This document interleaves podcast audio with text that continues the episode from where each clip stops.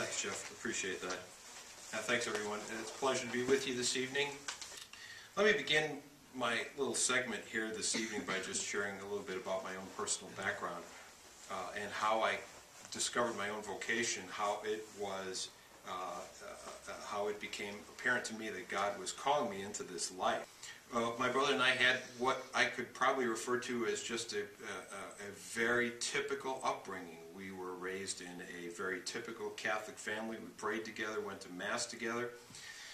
Uh, I had a great pastor when I was growing up. His name was Father John Sheridan. He was a very tall, very imposing priest who wore a cassock all the time. I should learn a lesson from him, but to, I'm, today's officially my day off, so I dressed down a little bit. Um, but Father Sheridan was very, very stately and, and very impressive. And I remember when I was very small, I brought the gifts up to Father Sheridan at Mass. I was probably no more than that high, and Father Sheridan was taller than I am. And I remember bringing up the gifts, and he looked down at me and he smiled. And it was, I, I thought to myself, you know, that was probably the first time I thought, oh my goodness, wouldn't it be incredible to take Father Sheridan's place uh, at some point in the future, you know? What an incredible honor that would be.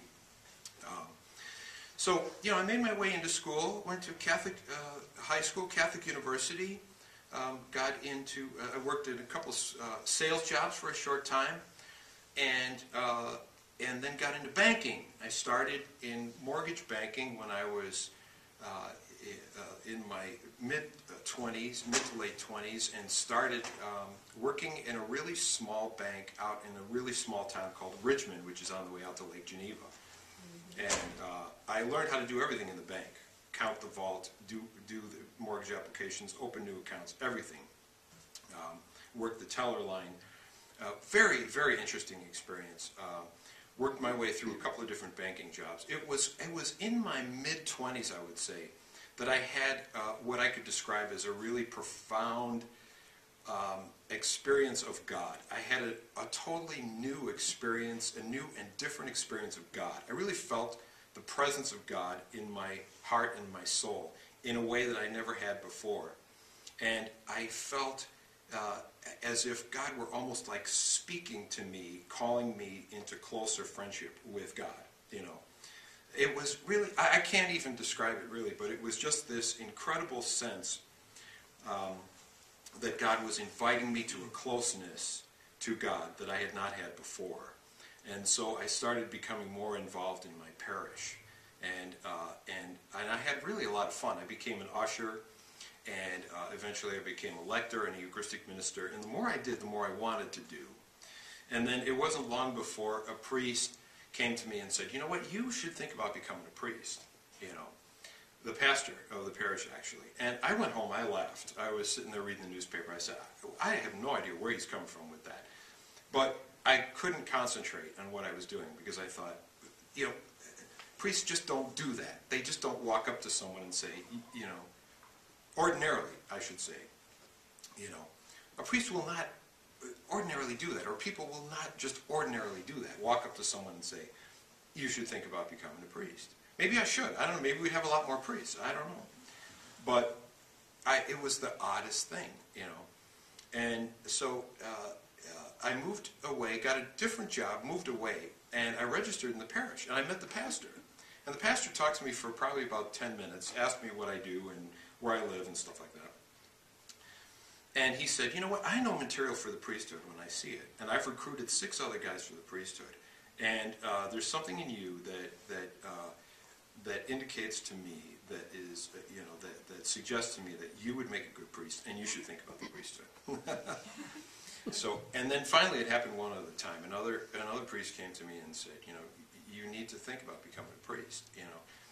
And so it, this was something that, uh, you know, I'm not a big believer in writing on the wall and angels appearing and signs and stuff like that. But there was, I had to pay attention to this. I simply did. I mean, it was like the two by four over the back of the head. And so, you know, my call to the priesthood was not from an experience of like extraordinary conversion. Sometimes you hear stories of someone who had this incredibly powerful, extraordinary conversion experience and they woke up and thought that maybe they should be a priest, or there was an apparition, you know, Blessed Mother, telling them they should be a priest. That didn't happen to me, you know. Um, uh, it was a gradual thing. It was sort of a, a gradually unfolding uh, story in my own life. The more I served the church, the more I wanted to serve the church, and the more satisfaction I got out of it myself. And the more I found that people came to me and said, you know, this is something that you should seriously think about. You would make a good priest. Um, but I struggled with a lot. I struggled with uh, my own inadequacy. I thought, you know, I don't have this priestly sort of pedigree because I always thought that you had to be well from a wealthy family or a prominent family or a big family or an Irish family. My mom's Irish, but my surname is, is, is as Polish as the day is long. Um, and so I thought, well, you know, I struggled with a lot of things. You know, am I worthy of this? Uh, can I stand up in front of a crowd of 25 or 30 people and talk about my life? You know, uh, 25 years ago, I would have passed out. You know, uh, if I knew that I'd be up here doing this kind of thing today. But now, uh, it's what I do on a Sunday morning, and it's something that uh, gives me tremendous energy, and hopefully that is something that I can share with the people of God. So uh, I joined a priestly discernment group. There were a bunch of guys, about maybe uh, 25 guys, uh, that meet every week. This was a long time ago. This is probably about maybe 12, 15 years ago.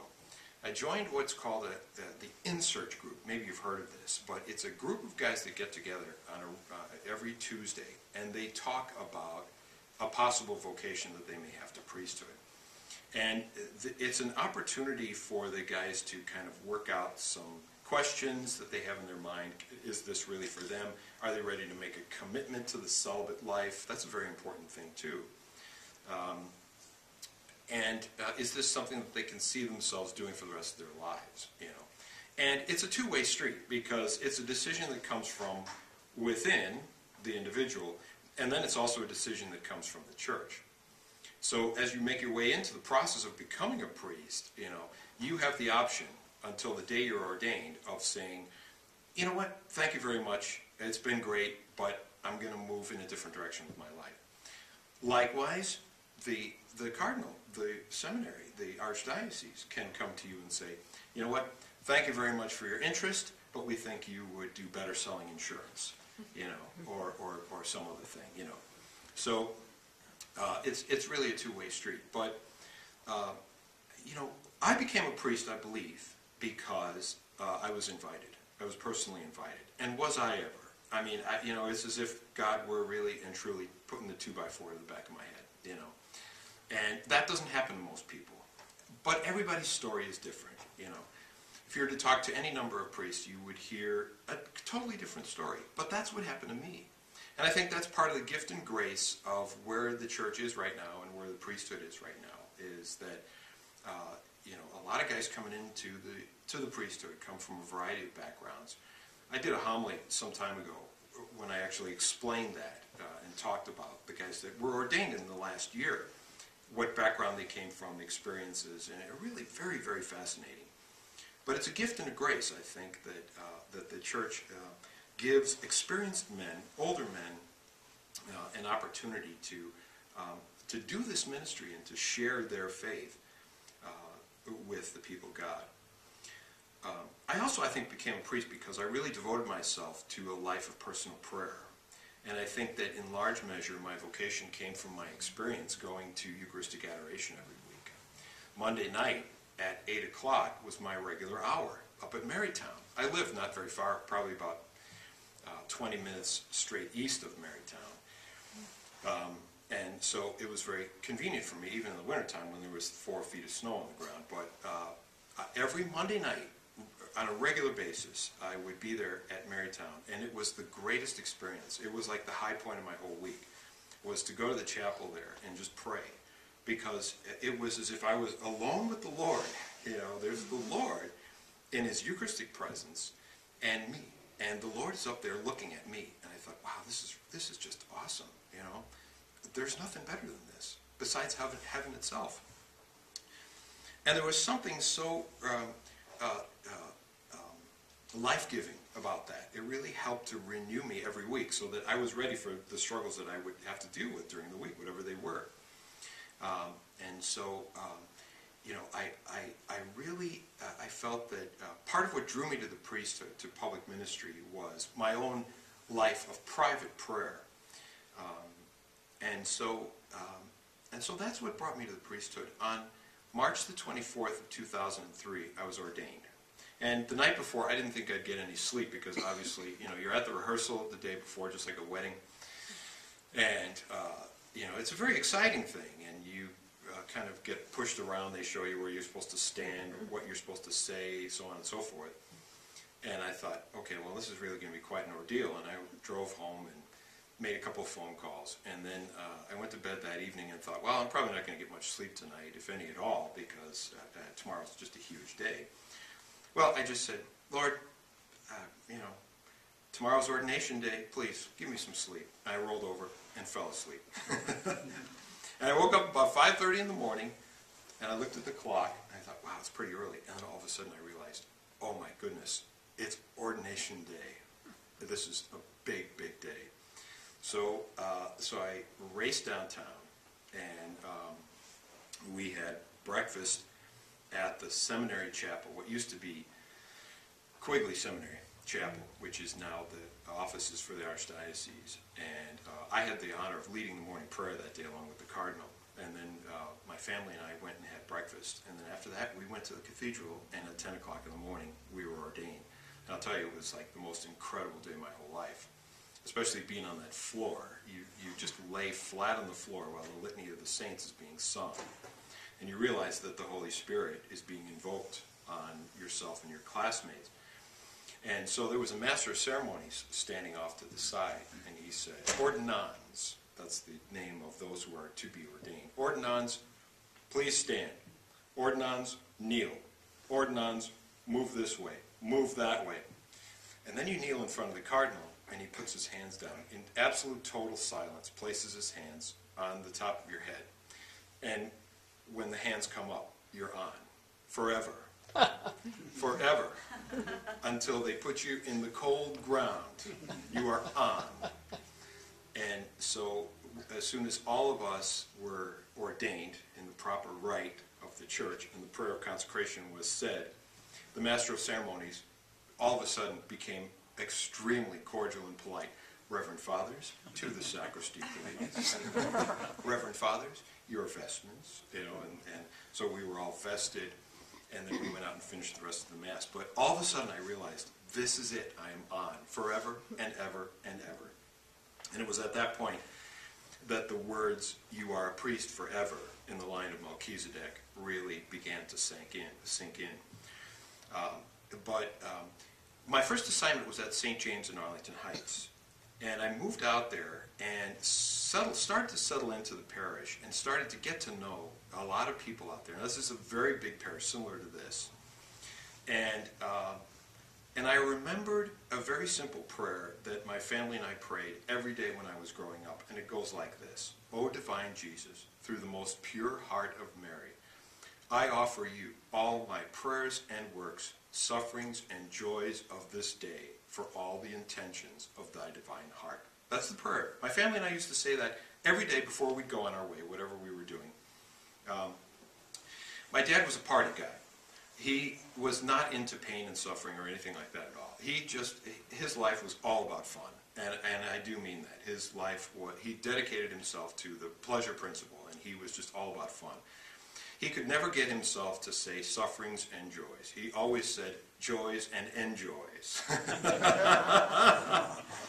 he would have nothing to do with suffering, nothing at all. But I remembered that prayer, and when I started to do the ministry of the priest, I, I, I remembered that prayer, and I said, you know what? Sufferings and joys, sufferings and joys.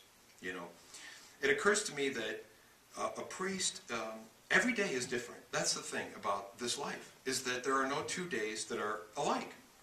A phone call will change everything and you're out, you could be out until three in the morning with the family, uh, a bereaved family at the hospital.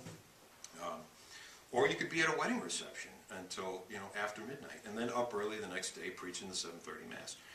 no two days are ever alike, and that's, uh, that's one of the things that, um, that I think uh, challenges me, but also um, uh, is really a heck of a lot of fun, you know, because it's not, uh, there's no routine really, uh, besides the regular scheduled masses, but everything else is unscheduled. Uh, you know, you're, you, you, you, um, you are at the service of the parish, whatever is going on at the parish at any particular time with any particular person.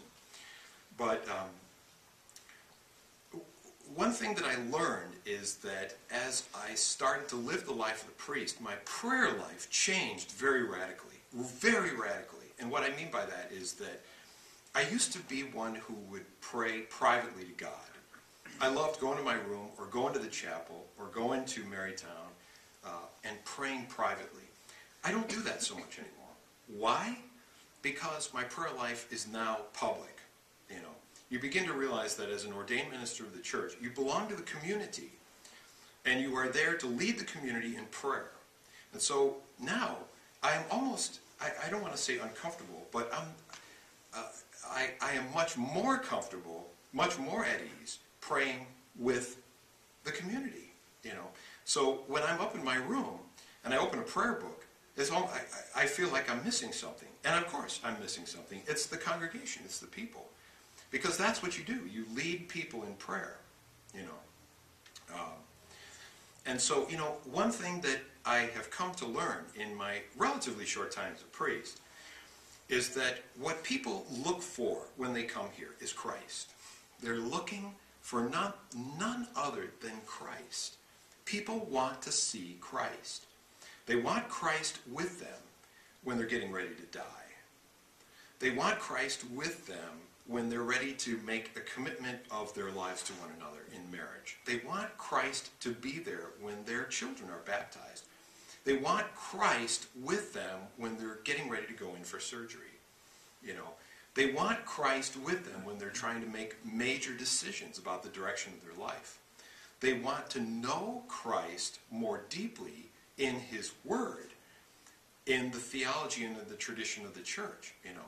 So that's what people come here for. And, and that's something that is, is something that I, I, I still have to um, um, really try to, uh, try to um, understand every day in my role as a priest. Because, I, you know, it's very easy for someone like me to take my um, position here for granted. Uh, it's, uh, it's a very difficult thing to explain, but it's almost as if, uh, you know, you can fall, as I mentioned, there's no routine, but you can almost think of yourself as a sacramental functionary, you know, and that all you do is go from one sacramental thing to the other, to the other, to the other, you know.